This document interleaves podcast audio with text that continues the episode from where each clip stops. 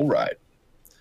Hello, and welcome to the latest episode of the Belated Box Office Podcast with your hosts, Pat and Jeff. We are going to be reviewing a movie, as we usually do. We have zero business doing so, zero credibility. Um, none of that shit has ever stopped us before, so it won't stop us now. And I think we watched an absolute classic, but our opinions may differ about the quality of said classic. Pat, why don't you tell everyone what we watched this week? Oh, I can't wait.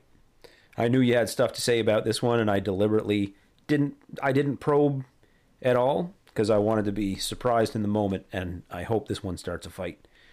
Oh, you know what?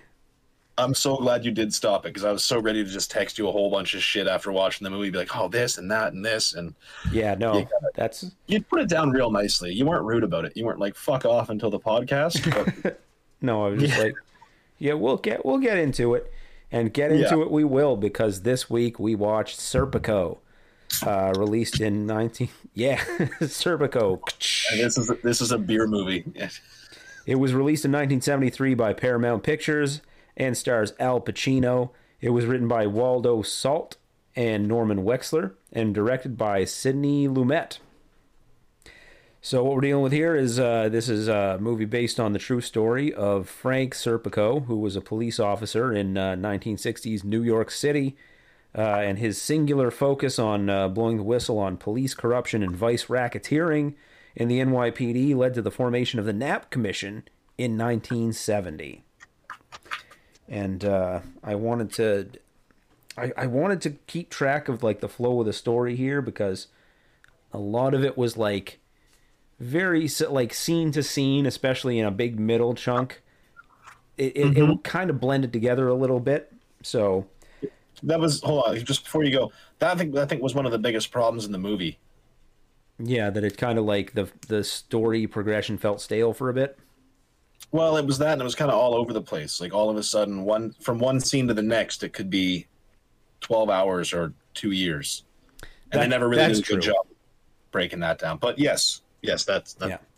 So I do have a little bit here. I uh, I went over just to kind of like get some bullet point, which I haven't done in a while, but I used to do a lot. But just some bullet points of uh, certain plot points in the movie, and based on the real life uh, um, events of uh, Frank Serpico's career in the NYPD.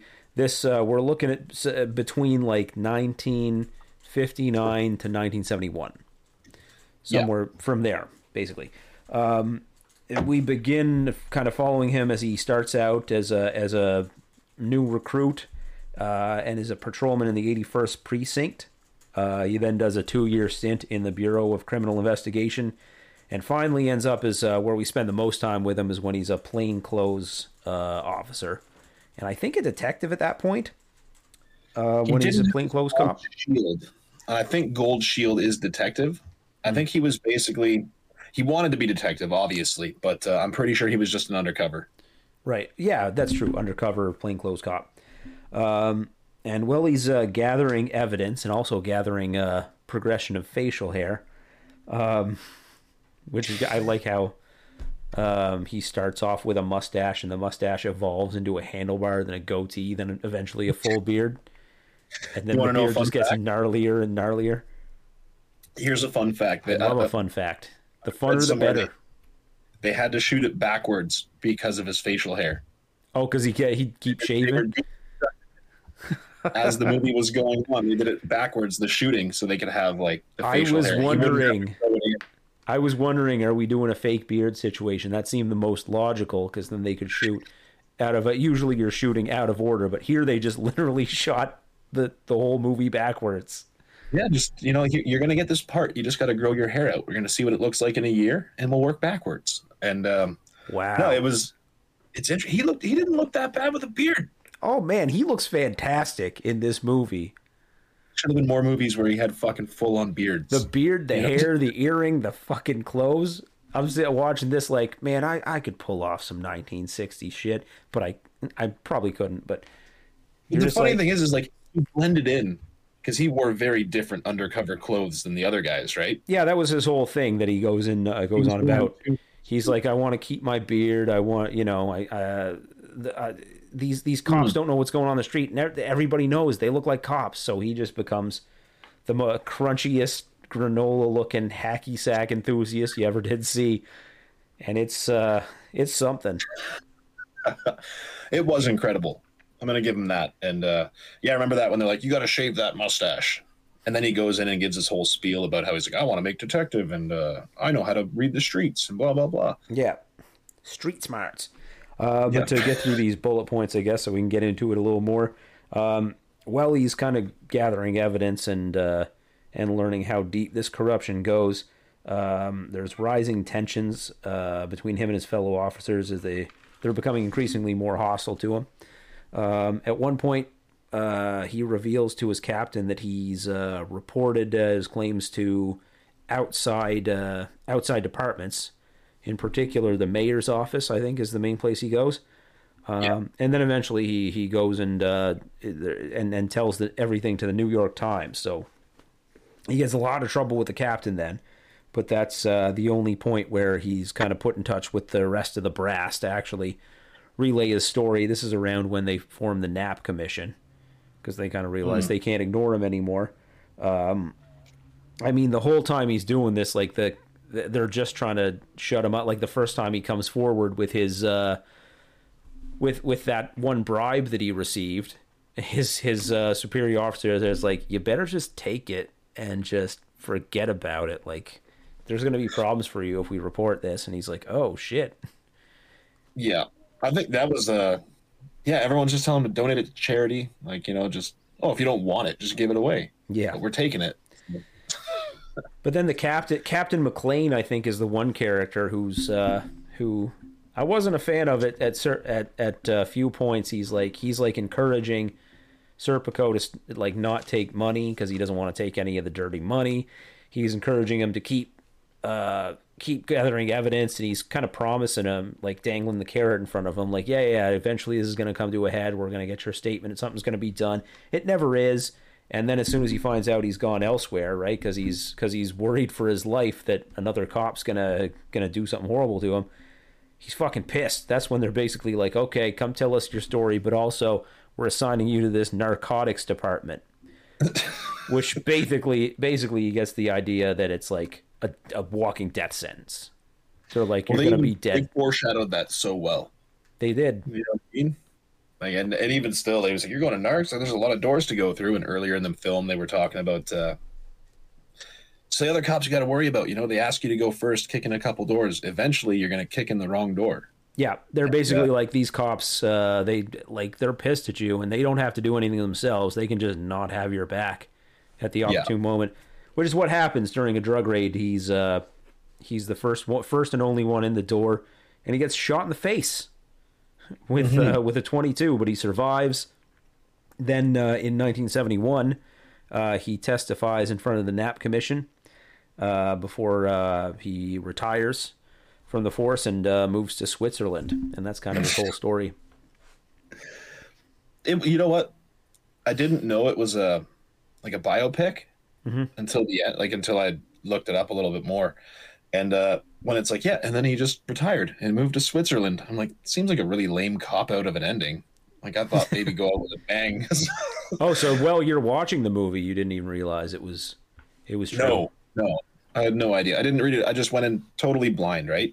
I saw. I think just in like the the video description as I'm like renting it on Prime, I saw it's like the true based on a true story. And I was like, oh, I don't I don't think I knew that really. I'm almost glad I didn't know it until later. Because it did give me a couple of different ideas. I'm like, really? The Switzerland thing was kind of like, that's a really fucking boring way to end such a great film. Yeah. Um, yeah, just to have a and, and to do it in a text crawl too, right? It says like Frank Serpico retired from the force in 1972. and I was going to bring up, you know how I hate text crawls. I'm like, that was just a lame ass text crawl. Right. He's in Switzerland now. Yeah. So okay, so I'm glad you brought up the whole biopic uh, side of things because I got I got some stuff to say on that for sure. But before I do, I just want to say that um, I didn't. I'm glad we watched this one. It's not really been on my radar on my list as something to watch, but I'm I'm pretty glad we watched it. Like I I knew very little about it. I didn't know how much of like a classic it was considered. Um, Basically, the only thing I knew about this movie I knew from uh, that one episode of Always Sunny in Philadelphia. Yep. You know exactly what I'm talking about. I got my aspiration to put this on the list. Which I okay, I that's good to know. idea. Immediately yeah. after the movie, I put that episode on, and I was like, I'm gonna need to do research on this one here. Where Charlie's like, I'm gonna do, I'm gonna do a Serpico thing. I'm gonna do an Al Pacino and Serpico thing. And They're like, we don't care, Charlie. Fucking wild card, man. and th- that really set my expectations because this is something we keep running into uh, because because our whole goal is to watch you know older movies that are considered classics usually um, Right. Every every movie that someone's like, I can't believe you haven't seen that. Oh, it's an absolute classic. you know? yeah and, and one symptom of that is you'll see parodies of it a lot more before you actually see the actual thing so you'll realize kind of what's what you have this flashback moment like oh that joke from the simpsons was saying this about this movie that i never Yeah. got around to see until now. In this case like that episode of always sunny i was expecting it to end because because it ends with him putting you know he's got the recording that he uh, puts in the envelope in front of uh city hall. Hmm. He's a okay mr mayor let's see how you like that spin doctor's tape. And then he like i think he like jumps like fist pumps in the air and it, the episode ends in a freeze frame Of course it does. Yeah. so as soon as I'm watching the like towards the end of this movie, I'm like, as soon as he starts looking like Charlie did in that episode, I'm like, okay, so he's gonna go give his give all his shit to the mayor. Like when they're go, like the mayor's office, I'm like, okay, he's gonna give him the spin doctor's tape. Like this is where it happens, and that's not how it ends at all. The none none of that. No, no. But you know what? That's a great point. Yeah, there's there's so many times I've seen something and I just I know about the movie through a reference, but I'd never seen the film. Exactly. I think American American Beauty with the trash, like the guys recording the trash floating in the air.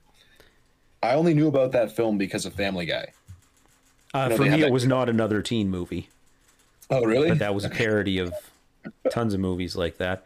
Actually, we were just Yeah. talking about, uh, you know, just to, to give away how the hot dog is made. The After Hours episode you're going to hear next week that we just recorded before this, uh, you know, not aptly named the After Hours sometimes. It's before hours now. But we were talking about Meet the Spartans. I uh, you were talking about how how awful that was.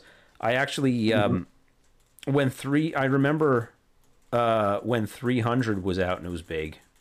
Or this was a little Oh, after. Anyways, like 300, like I thought was a great movie when it first came out. I don't know if it would hold up now, but when I was like 19 and like just loved violence, I was like, "Fuck yeah, this movie's the best ever."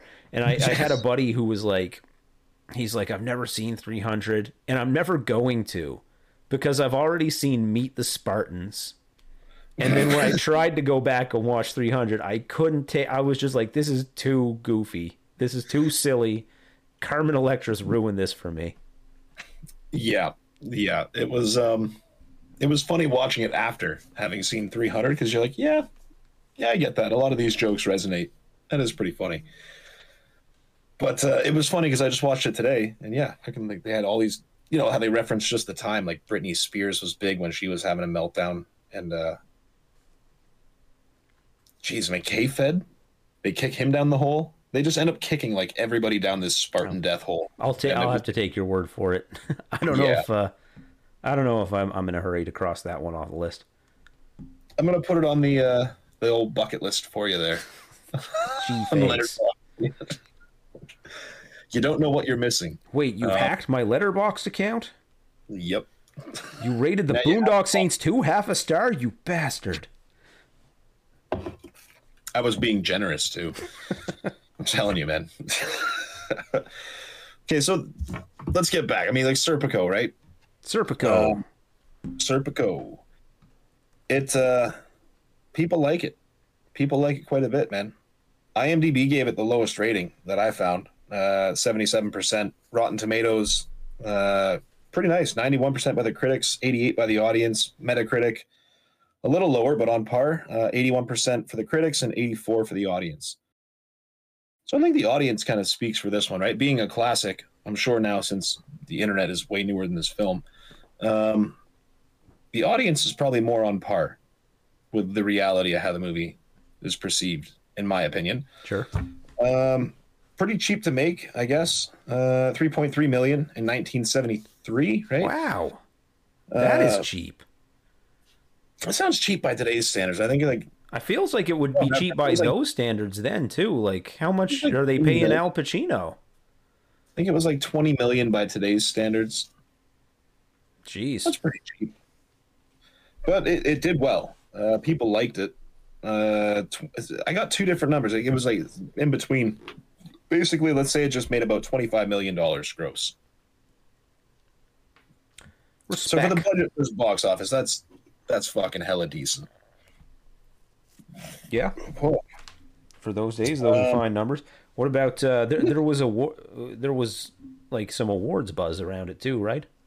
A, a little bit, some nominations. Um, the only one that really w- warranted anything was uh, Al Pacino, in my opinion. Um, he ended up getting one of the uh, Golden Globe Awards. Uh, he was nominated at the Academy Awards and the British Ac- Academy Film Awards, but he only really won at the Golden Globes. It's kind of sad because his acting was really good. So I'm curious who he might have lost to. Oh, he's the be- he's the best in this movie. He's he's really the best part. And even though there were some stuff, there was, I think I found plenty of stuff to like here. But yeah, he's uh, he's phenomenal in this. it was really interesting seeing Al Pacino play a cop trying to root out corruption. You know what I mean? Like just obviously from his other notorious roles as a mobster, it uh, it was kind of neat seeing him play the other role. You know? Yeah, and So- not only that, he's like the the most lawful cop that uh, that you could be. Didn't that seem weird? Did it? You know what I mean? Like it's kind it did seem kind of weird to me, just because it's like. Did they really portray him as a guy? Like he must have had blinders over his eyes the whole time, right? Like until he's really into it and finds out everyone's dirty. But like, yeah, his whole perception that like everything was so clean and pretty. Well, there was a bit of it, like kind of like a bit of it when he was like a patrolman, right? And the one that that one, uh, the first kind Oh, of the crime fighting museum do, yeah, was with that the, rape uh, case, and Yeah, where he's like, it's not, it's on the border of our territory. He's like, I'm gonna take it. I'm gonna take it. So like, obviously he's a good guy and he's signed up for the right reasons. But uh, yeah, it did. Say, it just kind of seemed weird that he was just like, I'm so surprised that any of this even happens. well, it just seemed like he had, uh, yeah. Other than uh, th- there's a little bit of surprise when the the one cop's beating that one prisoner, and right, and he's like, "That's not my kind of fun." You can see some disillusionment there. Um, other than that, I, I didn't really get like surprise or naivety from him. Like I think the naivety kind of falls off pretty quickly, um, and then he just really develops like a like a I don't give a fuck what people think about me. Like, and, and everybody thinks he's a fucking weirdo because he's talking about ballet. He's got his little Yeah. pet mouse and shit, and like Like he was in ponchos. to be like from the get go, right? Yeah, he was like at, at at first maybe he's like he's trying to be the clean cut cop, but like yeah, then he, he just d- dispenses with being liked as soon as he kind of loses respect for uh the rest of the force. So I just saw yeah, basically not like disillusionment, but I would say like a, a just uh uh, just a, a ze- like a zero tolerance and like contempt. There's just like all this contempt for anyone he's working with because everybody he works with either is dirty and trying to get him to go dirty, or Yeah. or just like like trying to ignore the problem. Like he's he's coming to them and they're just like, you know, if they're higher up the chain, they're just like, listen, man, don't make waves, or like, yeah, yeah, okay, go do your thing and just stay out of our way until that until whenever we'll keep transferring you, or they're, they're just trying to put him on the back burner, but like placate him by telling him what he wants to hear and make him as less of a mm-hmm. problem as possible. And you can just feel the contempt coming off of him. Yeah, absolutely. So I think one of the problems for me was like the uh, again, like what I said earlier, the whole like jumping in time frames. Like when he goes into the captain's office after he's been doing the criminal forensics for two years, Yeah. I was like, holy shit, he's been there for two years. Because like it just shows him he gets in. Like apparently he takes the course, gets in, and then all of a sudden it's two years later, and I think that's around the other time his girlfriend decides to leave him. And there was like a whole multitude of factors that really kind of threw it in there, but he did develop a complex, I would say, in like a sense that he was just he just became hell bent on bringing this down, and uh, give him credit for that. Knowing knowing it's a biopic now, I got to give the guy credit. But before I was kind of watching it, like, man, this guy's got problems. Did he not get enough hugs when he was younger? but uh, I don't. Yeah. So it was interesting, like finding out it was a biopic later. Definitely. Um, and I think a lot of the like a lot of the complaints that I would have about it because I want to be I, I want to be fair about like stuff that didn't work. Like there were chunks where I was pretty bored. I think it doesn't get going until like halfway through. Um, it, it shows him go through like two relationships in this movie. There's the ballet girl, and then the the the other girl later Neighbor. Uh, yeah. And uh, it shows him going from like the beginning of his police career and we watch him come up.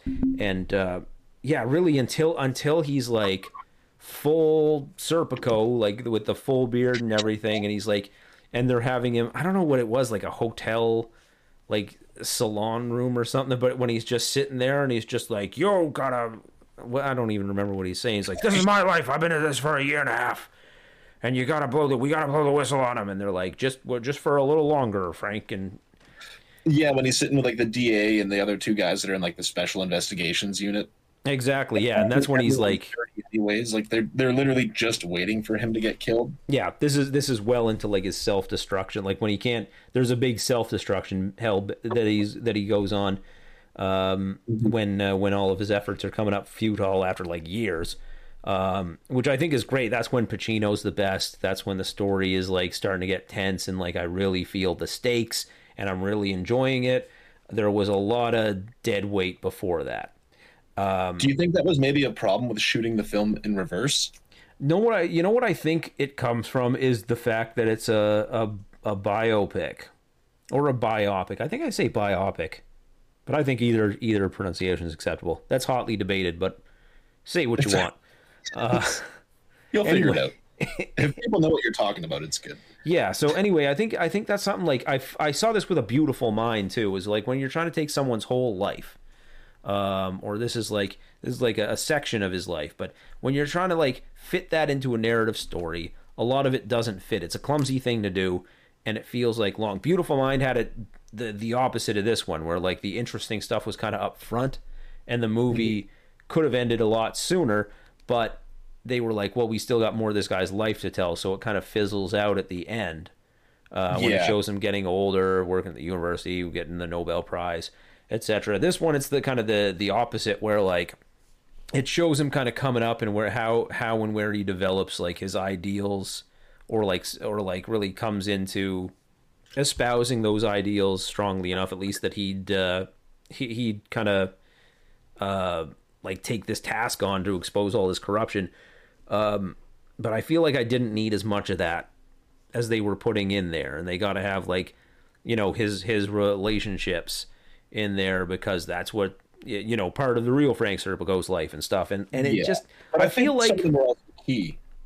Yeah, Like I feel like if you were gonna make a movie like Yeah. this, if this wasn't based on a true story, I feel like if you were gonna make this movie because you just thought of it as a work of fiction, it, it would go against your instincts as a writer to to frame frame the story that way, to, stru- to structure the story that way. So I'm thinking Yeah. like if if we wouldn't do it for a work of fiction, like why are we so beholden to doing it just because it's a biopic? Like part of me gets it, but the other part of me is like, man, cut that dead weight. Just like change it up like change it more they're never accurate so just change it more to make it a good story That's kind of fair, but I'm I'm gonna say this. Like I did find it important, right? Like when he finds out, like when he's first with the ballet girl and he goes to that party and he's like, "Stop telling everyone I'm a cop." Then everyone loves him, right? So like you kind of see this like whole disillusion against cops in the general public there, but everyone likes him when they don't know. But then when she leaves him, she leaves him in a pretty rough way. Yeah. She's like, "Oh, by the way, my other boyfriend in Texas said he's gonna buy me a bunch of shit. So like, what's up?" yeah. That's it, right? And so basically like marry me or i'm gonna marry him. Because he was already on the fence about this whole thing is the way i saw it right? 'Cause he's kind of like man like is it even worth fighting? And then all of a sudden he's got nothing. Right? And he's just like i got no girlfriend now. Like she just left me and these all these cops are corrupt and i was already obsessed with it to begin with but now i've got nothing else to focus on and then the other girlfriend comes in a little later but he's already obsessed with this.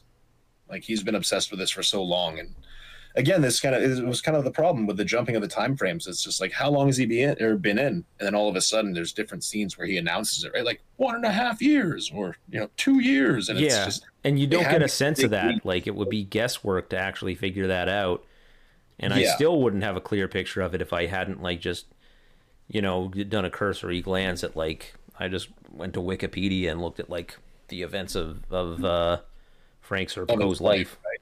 Yeah, to just have See, a frame uh, of reference. for me, it was just like it kind of stood out because like I, I hate when there's big jumps in time. So I notice when they say things like it's been two years, and you're like, okay, well, hold on, what happened in those other two years, right? And then like, what are you cutting out?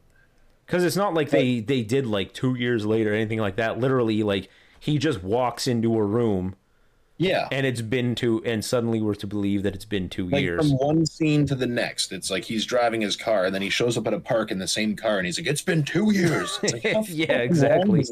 drive, man. but um, that was, it was a bit of an issue for me, and but I do understand like the maybe you do read in the girlfriends as like a, a point, like a kind of like a, a turning point. where he's like, there's a fork in the road. Which way am I going? I could see that. I see so the I point. see I see the point with having it in the story. Um, I just think that like it's it's counterintuitive to structure the story this particular way. So I can see why they're doing it, and I can see that it does serve the story in a certain way. I just feel like if if we weren't tethered to it being a biopic, then uh, it it could have gone a lot like a lot more streamlined, a lot smoother, and the movie wouldn't have felt as long. You know what I'm curious about? this movie's only an hour and 30 minutes long. It's don't know, not like it's a three hour long movie. It was longer than that. It wasn't super Was long, it? but it was like two I hours feel like it and was- two No. hours and ten minutes, man. Was it? I didn't feel like Did you that. see? Did you see 130 minutes and your brain went an hour and 30 minutes? I think I that think might I be did. what happened. I think it did. Yeah. Yeah, that that was Yeah. definitely a little little problem there. It oh, happens. boy. All right. Math. That's great. It's overrated. Um, but no, honestly, like it's not that long of a film. Not really, especially long, sure. Right?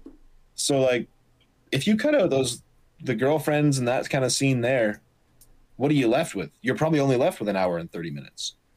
I think it'd be a little. Yeah, it'd probably be like an hour 50, which is I think is a great amount of time for a movie uh, like this. Fair enough. Another point of criticism. Um, I wasn't. just trying to get over my math blunder, you know. you're just you're just playing that in your head like it was Oh, yeah, 130 like minutes. times. Stupid. All right, carry on. I'll get over it. You know. Alrighty. Well, yeah. I mean, this. Uh, I. You know what I really wasn't a fan of was like the soundtrack to this movie, the score. I fe- I felt was like really overdone, really melancholic and emotional, even when it didn't need to be. And most of the hmm. time, it like it did the exact opposite of what the soundtrack of a movie's supposed to do. The what the score of a movie's supposed to do. It was taking me out of it. I was trying. I was like trying to get immersed in the scene, but the music was so like I, I just found it was so ill fitted that it was taking me out of it. And I was like, what is with this? Which is like the, the opposite of what it's supposed to do. It's supposed to help with the immersion. Like you're not even supposed to notice it most of the time. It's just supposed to serve the overall mood. But it was just going against the grain for me. You know, uh, uh, I'm glad you mentioned that. This movie sounded like a spaghetti western to me. Sort of, yeah. It, um, things just didn't seem quite right. I And did like when they had Actually, sorry, I just like this. Sorry, I just uh, bef- before you do, I just want to because it just came to me like the music in that episode of Always Sunny was a lot better and felt like it would have suited a movie like this a lot more. It had like the, you know, the drums heavy on the hi hat, and like uh, some horns in the back, like but up, up, but up, like a like a little bit of that like kind of that's more like the '80s upbeat cop feel, though. a little bit, yeah. But that's like I'm thinking like this that that would have maybe been a better fit. Maybe that's well, just because what is what I was expecting. The genre eventually, right? Yeah. When And you want to see a cop flick now, you want it to have like that kind of suspense, like investigation, but you know everything's going to be okay. So it's like all happy high notes and everyone's happy. This wasn't really a happy movie. This was, I guess not. no, it was, man, I don't know how many times he had to tell all the brass and everyone around him, he's like, I'm literally going to die. Like, can you help me out? And they're like, uh, yeah, we'll figure it out. Just Mhm. wait. Just wait a little bit. Yeah. There were a Um, few scenes like that where it's like it all serves the same purpose. So, it, But it- it's a little bit of backtracking. Yeah, I don't. That, again, that's the problem with the biopics, right? Mhm. How many times did he have to tell people he's like, my life's in danger? Like everyone wants to kill me, even though I'm not taking. You know, like obviously they all found out it was a rat. That was a really interesting part of the film, actually, when they all found out that he was talking to a grand jury, and the way everyone treated him. Yep. Like he couldn't walk anywhere without somebody being like, "You strapped up with the wire." They'd always feel him up, or they'd tell him to go fuck himself, and Yeah. That's when he started carrying out that gun with the extended clip and stuff. 15 rounds you trying to take out an army and now america's just like 75 round clips or bust freedom Yeah. High school kids jesus have, have, have more more firepower than Serpico did. oh my god that was that was something. Well, it is true though. It was kind of interesting to see like he gears up right? And like the drug dealer has like what looks like a homemade pistol. Yeah, it was like very. It makes a very small uh, entry wound. just a little 22 i'd assume right? It's like it's a very small caliber like that's the only reason he survived. So anyways yeah like if you're watching like he gets fucking shot in the face. Yep. and then lives What a makeup was kind of weird. I didn't understand. I didn't understand like the time reference between when he got shot and when he was appearing on the grand jury, though, Uh huh. because was, it's uh, like they, they they healed it like his face was fucked up, and then one of the next scenes, all of a sudden, it's just a little hole and a little bit of bruising around. It's a year and a And half, then I it's just think. All of a sudden, he's like, "Yeah, my face is fine now. Not even a scar." that. It was it was late 1971 when he got uh, when when he um, testified. Um, I think it was April 1970 when he was shot. It's From not what I remember, I, I tried to commit some of these, uh, s- some of these actual dates of the actual events to memory because it really helped me fit this movie into uh into the proper hole. That's fair. You know, I got to tell you, out of the amount of times I've heard somebody say, like, have you seen Serpico or other references I've seen, nobody's ever mentioned it being like, based on a true story. So for me, walking in being like, yeah, here's another classic film that everyone says you should see, it was, uh, it had its ups and downs for me. I liked it, but I had some problems with it. And I think it might have been cleared up a little bit better if I'd known it was a, a biopic. Yeah, definitely sets a different set of expectations. Um, That's mostly what all I have um, for uh, for notes here. Um, I think it was weird that a police precinct had an employee of the month uh, on the wall. I thought that was pretty funny. Um, I don't know what the point was of the scene where he's talking to his mom in Italian. There's no subtitles, and I'm like, what the fuck's going on in the scene? And it takes a little bit, like it's a full scene. I thought my I thought my movie was broken. was I like, oh, turned shit, on sub. I, I turned on subtitles, and then reversed, and literally the subtitle said "speaking in Italian," and I'm like, "You fucking shitting me?" And it's like a whole exchange they have back and forth, and I'm like, It's- and she hands him something, and Yeah, I feel like it I was like supposed be to. It, that Yeah. seems like it would be really important. Yeah, Yeah, no kidding. I feel like I was Um, supposed to understand. I don't know no Italian. I haven't played Assassin's Creed 2 in a couple years. I forgot I'm it all. sure there's an app for that. Maybe I'll get an app for that and throw it on there. See what it means. Perhaps. I, I do gotta say, like it was, um, it was pretty wild to see because so like the whole idea of Pacino playing a cop, a really really dedicated, honest cop, uh, in a world of corruption, was so on par. But it was neat to see him on the other side. But this was essentially a gangster film, right? Well, it's a crime film for sure. Do you know what I mean? Like it's just A crime the drama. way it came off. I think one of the reasons why, like, you could kind of see why he got so hell bent, is that the cops were running some of the biggest rackets in the city. You could assume, right? Yeah, you didn't see too much of that. There was quite a bit, right? Like you see them bring in the people, take the money, talking about who they bust and who they don't, so they can keep their numbers up while still making money on the take. Like it was a really interesting window. Like I'm not gonna lie, and maybe the the perception I had of him being naive was almost like a projection, because I wouldn't have thought it would be that deep. Do you know what I mean? Like I would understand a little bit of corruption, but like all of a sudden it's like everybody, everybody's making a shit ton of money and just And they're All like, illegal. you got to take money, or else how can we trust you? yeah, Yeah, there was a lot of it. I don't know. It was a it was very interesting. Again, not knowing it was based on a true story, it's kind of like holy shit, man, cops are dirty as fuck. like New York cops at that time were fucked up. Yeah, New York was going through a through a spell. Yeah. So I, I again, I really enjoyed the film for that. Um, Yeah, there's a lot of good in here. it, it, I'm curious to see how our how our ratings shake out. All right. Well, you want to get to it? I th- I think we're about there. Would you like to go first? Absolutely. Um, ups and downs. Like the movie, had its problems. I'm giving it a 2.35 out of three and a half. Oh, all right. Well, that's uh, that's fun. I um, you know, similar assessment. Overall, it won me over. By the end of it, I was like, yeah, that's definitely a passing grade. I gave it a two point three seven. Oh shit. Did you just change it from 2.35 to 2.37 because you're like I can't have the same rating? No, I don't know where you made up that rule. We can have the same rating. It's a, it's allowed. Just thought you might want to be different or something. I don't know. No, I, was think thinking of going higher, but I was Yeah. like, two thirty seven's fair. I had to rate it higher than Predator.